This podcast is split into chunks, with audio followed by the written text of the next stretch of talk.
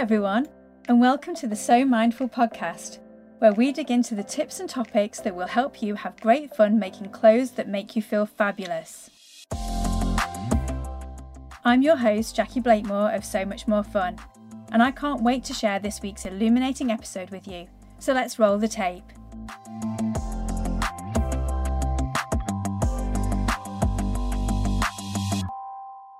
Well, hello, my lovelies. It's so wonderful to be here with you again. Here we are at episode 50. Hooray! Quite a milestone for me, and also a fitting title Learning to Sew in Your 50s. I am definitely an advocate that it's never too late to start to learn something new. So I thought it would be fun to talk about what it's like to get started with dressmaking. For some of us, namely me, that's quite a long way back to reminisce. But for others, it might be more recent. But whatever the time frame, I'm guessing that our experiences and challenges will have had some common elements. And whenever I do talk to other sewists about the lessons that they've learned as they started sewing, I always end up picking up tips and ideas that I can apply even after many years of sewing. So this week, I'm delighted to introduce you to Melanie Keane. After asking for ideas for season two of the podcast, Melanie mentioned about her experiences with buying fabric as she started to make clothes. And after a bit of a chat, she agreed to come on the podcast to share them with you too. Mel started making clothes just a couple of years ago in her 50s, and so the experience is definitely fresh in her mind. So I wanted to find out more about the challenges Mel experienced and what tips she learned from them. As you'll hear, she definitely has crammed a lot into those two years and has such a lot to share. So be sure to listen out for the great strategies Mel's used to build her sewing skills in a relatively short period of time. You'll find links to all the things mentioned in the show notes on your podcast app, or go directly to sewmuchmorefun.co.uk forward slash post forward slash episode 50. Mel is also starting an exciting community project, so listen until the end to hear how you can help. So without further ado, let's get stuck in. So I'm delighted to welcome Melanie Keane onto the podcast today. So let's start with a bit about you and how you got started with sewing. My first foray into sewing was five years ago, starting a day patient program at a hospital, and I knew that I'd have a lot of spare time. So a friend suggested that I try patchwork. I bought a kit from Hobbycraft and I got started. It was a big learning curve. I didn't even know how to thread a sewing machine or what a bobbin was. But eventually I got there and I made a quilt, which I still use today as a picnic blanket. And if I was to examine it closely, I would see that the squares don't all match up at the corners. But it's only me that notices it. And it's a great reminder of where I started. Fantastic. And there's a lot of pieces in a quilt, isn't there? So it's quite a lot of experimentation to get those all lined up and matched up, as you say. So I think that's quite a challenge as your first project. well, all the squares the same size, so it wasn't too much maths involved. And then in lockdown, there was a crisis about scrubs for the NHS. And a really good friend of mine, Rachel, who's a brilliant sewer, she said, Would I be able to help? And she talked through what the project was. And I said, well, maybe I could make a few scrap bags. So I started with that. And then she said, well, I'll show you how to make some trousers. I had no idea how to do it. I'd never looked at a pattern before, and I couldn't meet her face to face because we weren't allowed out. And so we had a few sessions over Zoom and she showed me how to put the two legs together and, and sew it all up. And that's how I started dressmaking because after making quite a few sets of scrubs, the trousers, and then I progressed onto the tops. This was about a year later. I thought, well, if I can make scrubs, then maybe I could make some pajamas. And I had a go at that, and that turned out quite well. And just to let everybody know, so you said you made a few sets of scrubs. Just tell everybody how many scrubs you made. Well, I had a little group going. So between us, we probably made about 250 sets of scrubs, but I personally made about 100. Amazing. Absolutely amazing. They're not easy. The tops for the scrubs are quite in depth, aren't they? They're not a two second sew. They're not, no. After I'd worked out how to turn two legs into a pair of trousers, then I had a look at the top pattern and there were all sorts of notches, facings, pockets, and they all had to be different sizes. The facings were the main problem with the neck, and the side vents I found really tricky as well. Pockets were quite easy. I was donated all the fabric, so it was quite easy to get started. And then I got the whole family involved. My husband was cutting out patterns and helping unload the fabric and things. And my son Peter, he started to help me, and he could whiz up a pair of trousers in about 15 minutes from the overlocker. Fantastic. That You got a production line in- going, didn't you? I think. yeah, absolutely did. Yeah. And then I had a little group who joined in with me. And yeah, that's how it all began. And I think that's just amazing. I think the fact that that situation that was created that definitely wasn't a good situation, out of it, I think you weren't the only one to learn sewing in that stage or at least learn dressmaking. Because I know a lot of people who'd used quilting and had a sewing machine, but maybe hadn't made clothes before, got involved in that. And so it's great that this moved you more into that side of sewing. Yeah, it's brilliant. Yeah. And my son Peter is now interested in alterations and things like that. A few of his bargain buys from charity shops and things. Yeah, so sparked a little interest there in starting to sew. Absolutely, yes, So you made yourself some pajamas as well, you said. I did. And then I bought the Tilly and the Buttons book, Make It Simple, and I made their pajamas. But I had no idea what type of fabric to use. So after I bought the book, I've tracked down the exact same fabric that Tilly had used, and I bought that knowing that it would definitely work. So that was one of the things I was going to ask you. It's fairly recent that you started sewing, and some of those lessons are still fresh in your mind. And so for those people that are listening who are thinking of getting started, either they're quilting or they're just starting out on their sewing journey, one of the things that you mentioned when we were first talking about the podcast was the challenge of how to pick the right fabrics, wasn't it? Well, firstly, to, to pick up good patterns, and we'll talk about Tilly in a second as well, but also picking the right fabrics and the experience of learning about that.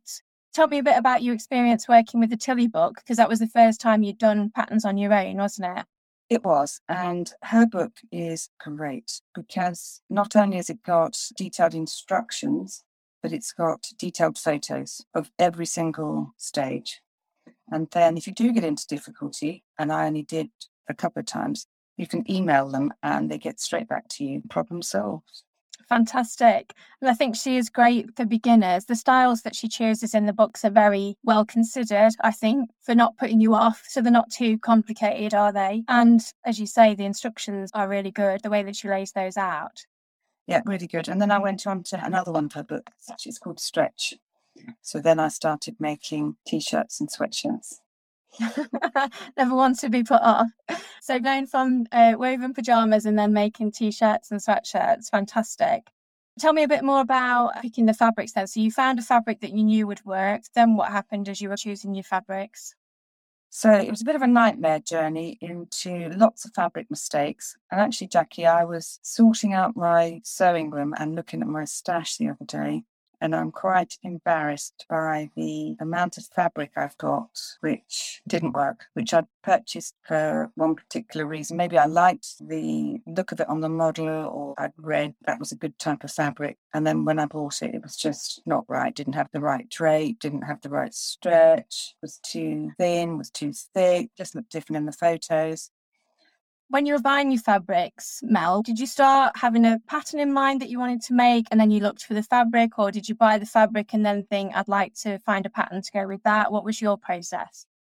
Well, it was mainly the pattern first. And then people might think, oh, well, the pattern tells you what type of fabric to buy.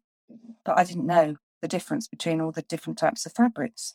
There's even different types of linen linen with stretch, linen with all sorts of different mixes, and the cottons as well. You can get some good quality cottons, or you can get some really cheap and, and thin ones. I didn't know what rayon was and what's viscose. As you say, they're quite broad terms, aren't they? You know, cotton fabric, but there's loads of different weights of cotton fabric or styles of cotton fabric. That's a really good point that, yes, the pattern gives you a bit of guidance, but it might just as well say any woven or any stretch. That's about as much help as some of them are, isn't it? Yeah, and I didn't know how to measure stretch. Is it 20%, 30%? And what's four way stretch versus two way stretch? So there was a, a really big learning curve. When I found a fabric which did work with a pattern, and I tended to buy a lot of it.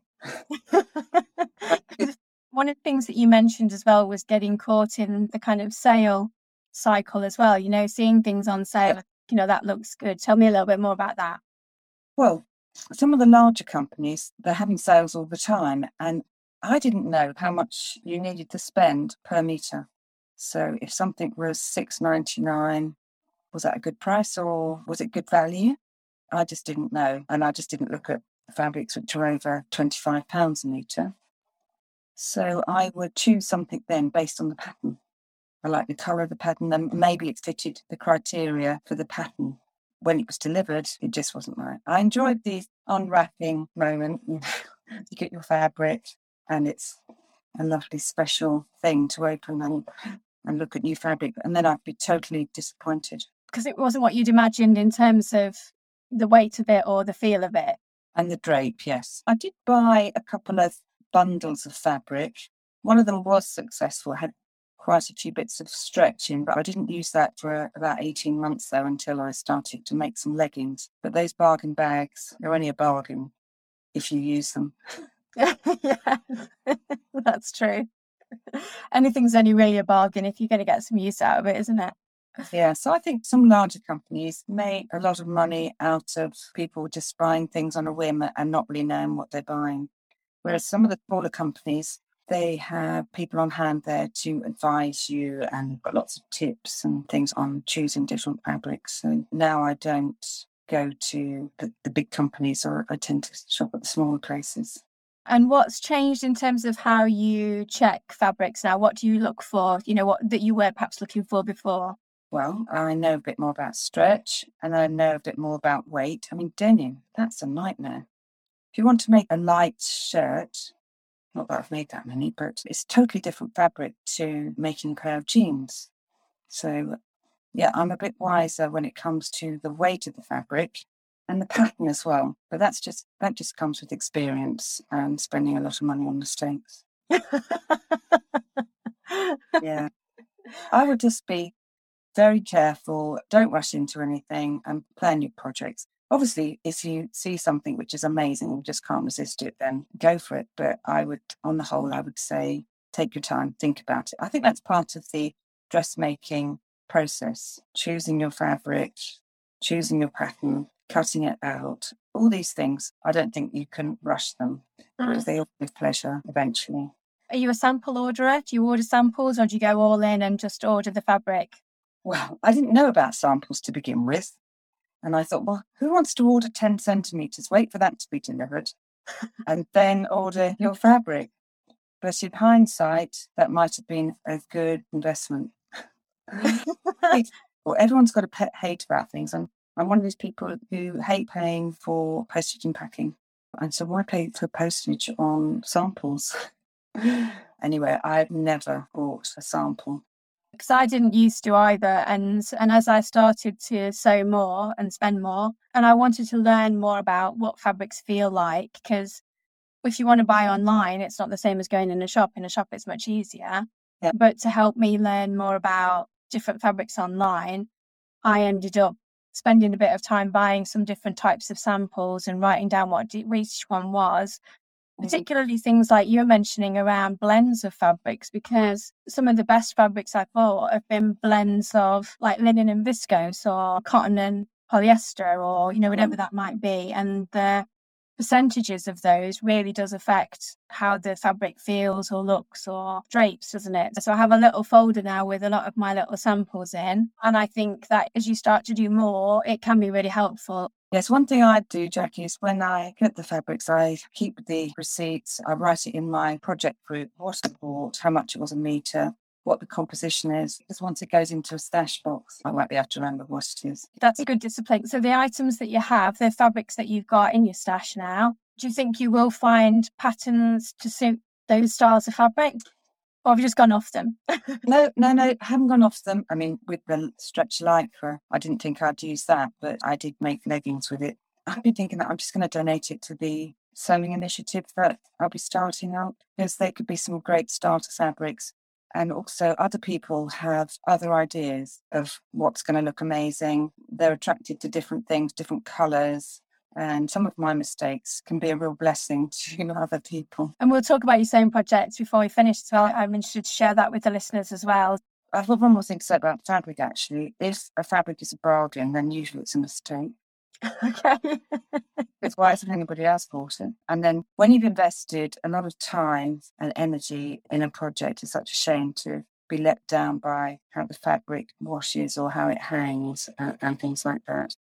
So, in terms of things that have gone well, then, so tell me about. We've talked a little bit about lessons that you've learned, and and you've been sewing now a bit longer, haven't you? Well, I started off with simple t-shirts and sweatshirts, and another thing which helped me on my journey as well was I came across something called pattern testing, and I thought I don't know whether that would be for me, but one particular company started me off with it. They're called Made It Patterns, and they were looking for testers. So I just applied, and amazingly, they accepted me. Maybe because I didn't have much experience. And when a company are testing patterns, they want to test it on beginners, intermediates, advanced, and to get a wide range of feedback. So they took me on, and that was good because they narrowed down the fabric choices.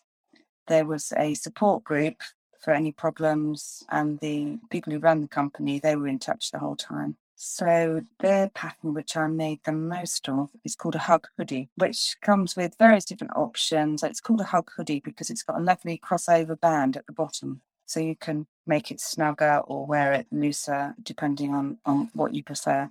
And you can have it with a hood or without a hood. So there's lots of different options there. And I was counting up the other day how many I've got. and I've got six.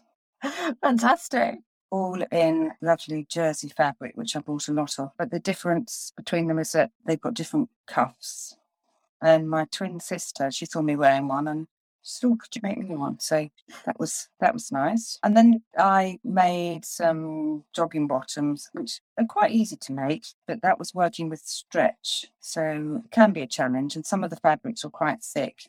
So I made a few pairs of those with different variations. And then both of my sons asked me to make them some. Fantastic. So that was a real boost to my confidence and my husband too. But now my son Peter, as I said, he's into sewing. So that went well. And then I made a few pairs of dungarees. What pattern did you use for those? I used the Heyday dungarees. I think they're by Waves and Wild. In fact, before I made the dungarees, I made a Tilly and the Buttons Cleo pinafore dress.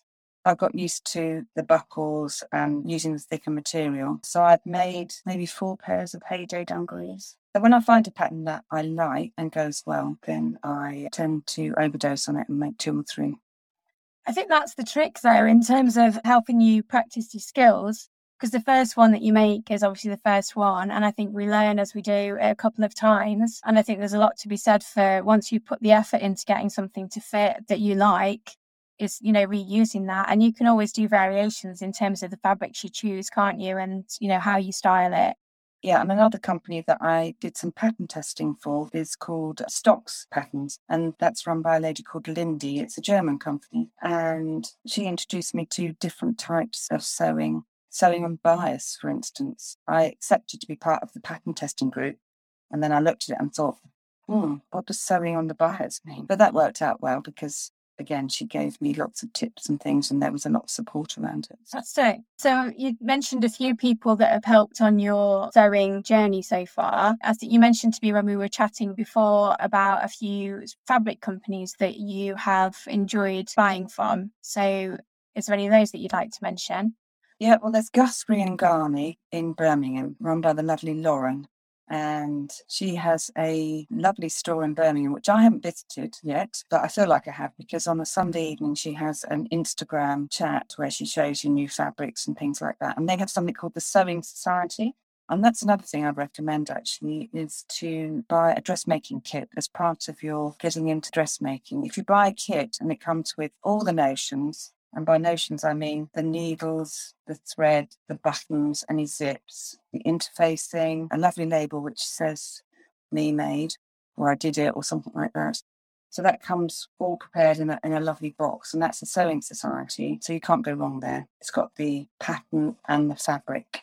And another company which do wonderful dressmaking kits is a company called Flying Bobbins, and they're based in Surrey. And she started something called the High Five Club. But along with her lovely kits comes video tutorial. In fact, Guthrie and Ghani do the videos as well.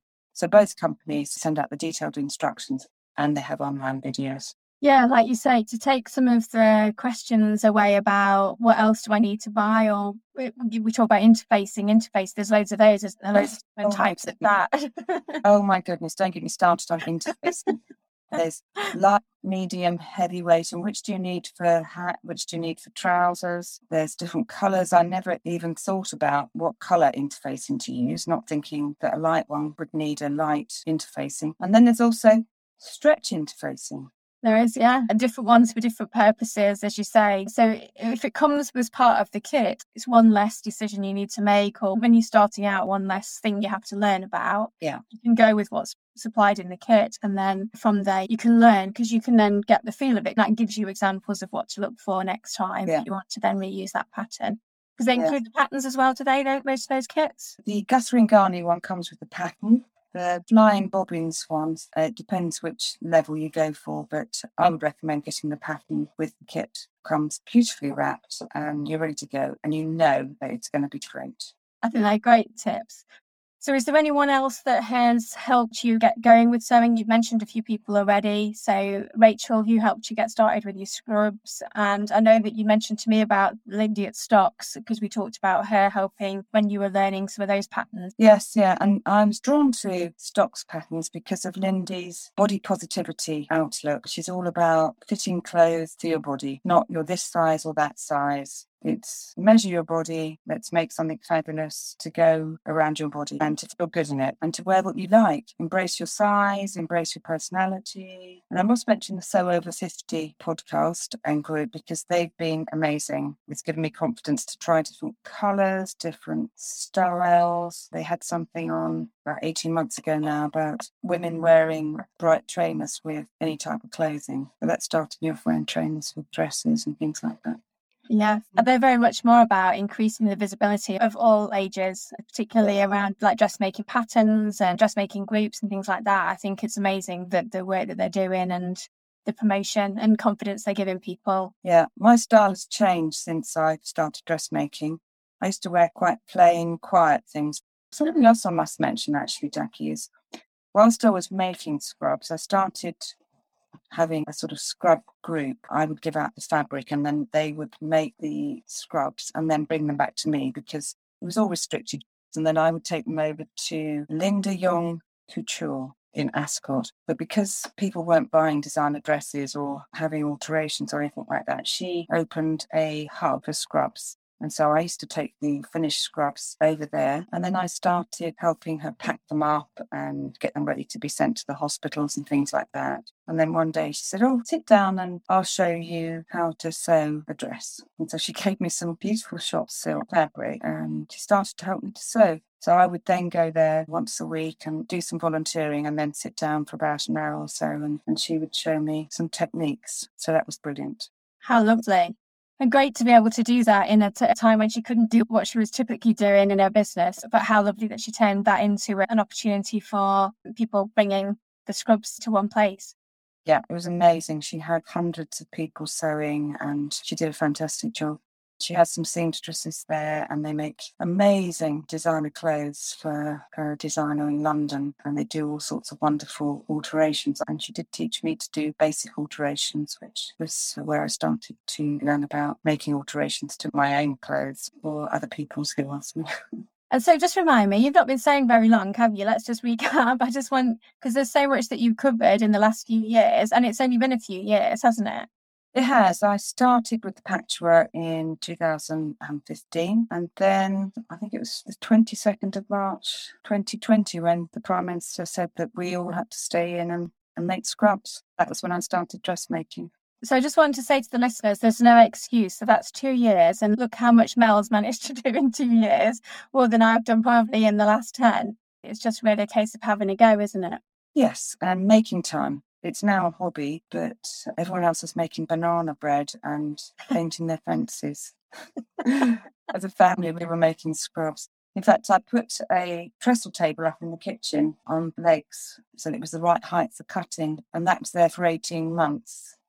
And my husband's always wanted an island in the kitchen. And I always said, no, no, no, it's always nice to have a big kitchen. But now we do have a permanent island in the kitchen and he's got one cupboard at the side to put his special pans and things like that because he's a chef. And then the rest of it i've got some lovely drawers uh, all my tools so the rest of it's mine. From where the trestle table was is that where that is now? Yes yeah. And that's my cutting table and planning so that i could be planning and doing things whilst the family are around in and out.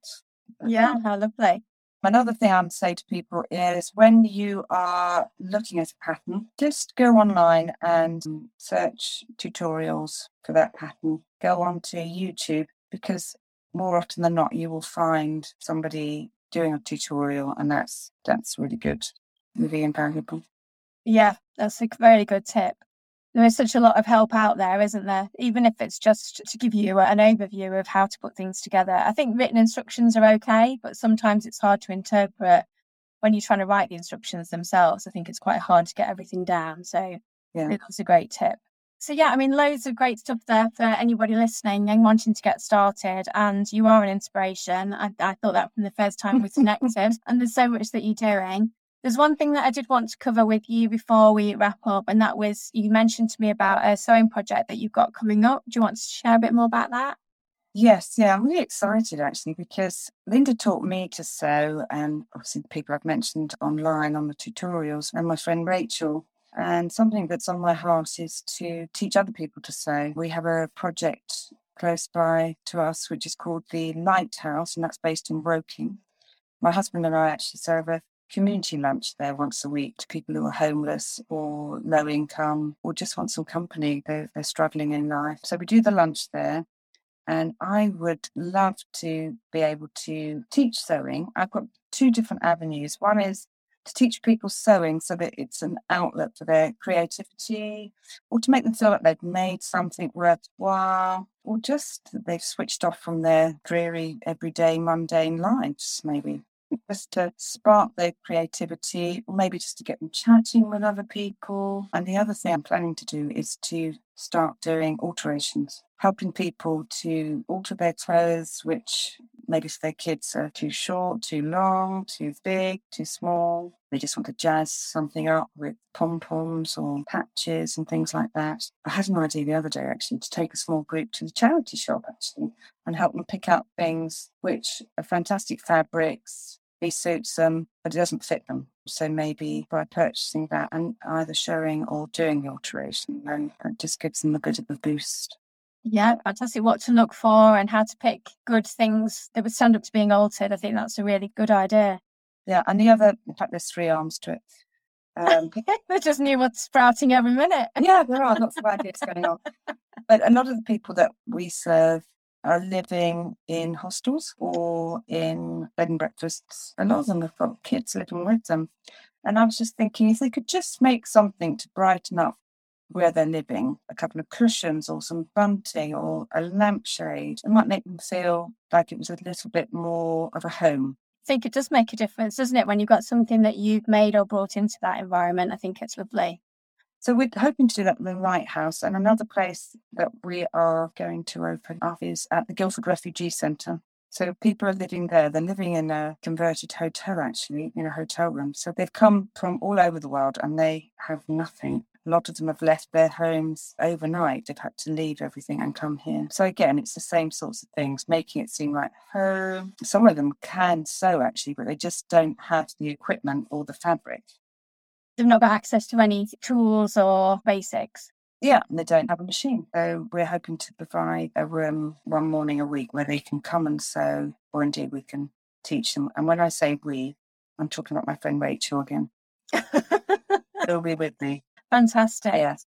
So we have had some donations and people have been quite generous in our local area. We do have some fabric and I've been donated some old machines. In fact, uh, with the fabric, some of it's new, some of it's been in people's stashes and whatever. But I did spend a couple of weeks washing and ironing and folding the fabric just so that people could have that experience that we have when we buy new fabric of opening something, looking at it, it's got nice straight edges. So I wanted them to have that experience. But we are looking for more donations of fabric. And I have heard about something called Destash Your Stash. Yeah. And I was thinking if anyone's looking to destash their stash for it to go to a, a good home, then we would gratefully receive any donations and machines as well. If anyone has the spare cash to help us, we have been donating five second hand machines. Some of them are very old. They're all still sewn, so they would be fine, but it would be nice to have a couple of more updated machines. well, you can just put the intention out there to the universe. And I'm sure the listeners, if they know people or if they have a machine that they're upgrading their own and theirs is in good nick, because quite often we go for a newer machine. There's nothing necessarily wrong with our old one, but it would be great for that to go to a good home, wouldn't it? So yeah. have yeah. think about that if you're in that position as well. Yeah, there's one more thing I just wanted to say when I was talking about the refugee centre. I did do a little sewing project there, bunting. And there was a little girl who came along. I did say that they had to be 11 or over, and she said she was 10, but she was so keen and she'd never sewn before. So I had the honour of showing her how to sew in a straight line, how to thread a needle, how to hold the fabric. And it was just so rewarding because that little girl now, she knows how to sew. She'll remember me as the lady who taught her to do running stitch and sew a little bit of bunting. And she's on a podcast in the future. You'll be you'll be listed in her list of inspirational people, won't you? Oh, that would be nice. And I think it's such an empowering skill. It allows you to create so many things, and to be able to introduce that to youngsters is is amazing. So it's great the work that you're doing. And once you can sew, you can do anything with sewing. You can make bags, you can make pouches, you can make rucksacks, you can make picnic bags, you can make coats, jeans which fit you. And if you're going to a wedding or something, instead of spending a couple of hundred pounds on a, on a dress, you can make your own and have the pleasure of making it as well. Yeah, or alter something that you've seen that you want to get to fit you. Like you say, it crosses those boundaries as well, doesn't it? Mm-hmm. Yeah. Fabulous. So, in terms of getting in touch with you, Mel, I'll include the uh, details in the show notes, but just tell people the best way to reach you if they want to chat with you about making donations or more about your project. Well, you can find me on Facebook, Melanie Keane. You could contact the Lighthouse in Woking directly. They have a big presence in Woking, so if you just search up the Lighthouse, they'll be able to get in touch with me. And I do mm-hmm. have an Instagram page. Fantastic. Well, it's been absolutely delightful to speak to you, Mel. There's definitely more to your story, and we haven't touched on a few of the things that we've also covered as we've been chatting. So if you're up for it, I'd love to do another chat with you. Any last things you want to leave the listeners with before we wrap up? So we talked about lots of different things, but something that is on my heart that I still would like to talk about is how I've struggled with an eating disorder over the years and how dressmaking and sewing in general helped me get back to health and, and has given me a focus again. So that's something to talk about in the future. Yeah, and it is an amazing story, and it is something that I would like to chat more with you about with the listeners. So, yeah, so thank you for sharing that. I think that would be great. Just a real pleasure to chat with you. And I still can't get over how much you've done in two years of sewing. It's crazy. So, yeah, thank you so much. So, I hope you've enjoyed this episode, everybody, and I look forward to catching up with you again next time. Well, that's it for this episode. Thank you so much for listening. Check out the show notes in the description area of your podcast app and click to follow or subscribe. Or head over to sewmindful.com forward slash podcast, which is S E W M I N D F U L dot com, where you can also sign up for an email reminder so that you don't miss out on any juicy episodes. If you listen on Apple Podcasts, then please help others find us by leaving a review if you love this episode. And I'm always excited to find out what you got from the episode and how you plan to use the tips. And finally, if you have a question, feedback, or a topic you'd like me to investigate, then you can also email me at hello at sewmuchmorefun.co.uk. So until next time, stay gorgeous and have so much more fun. Thank you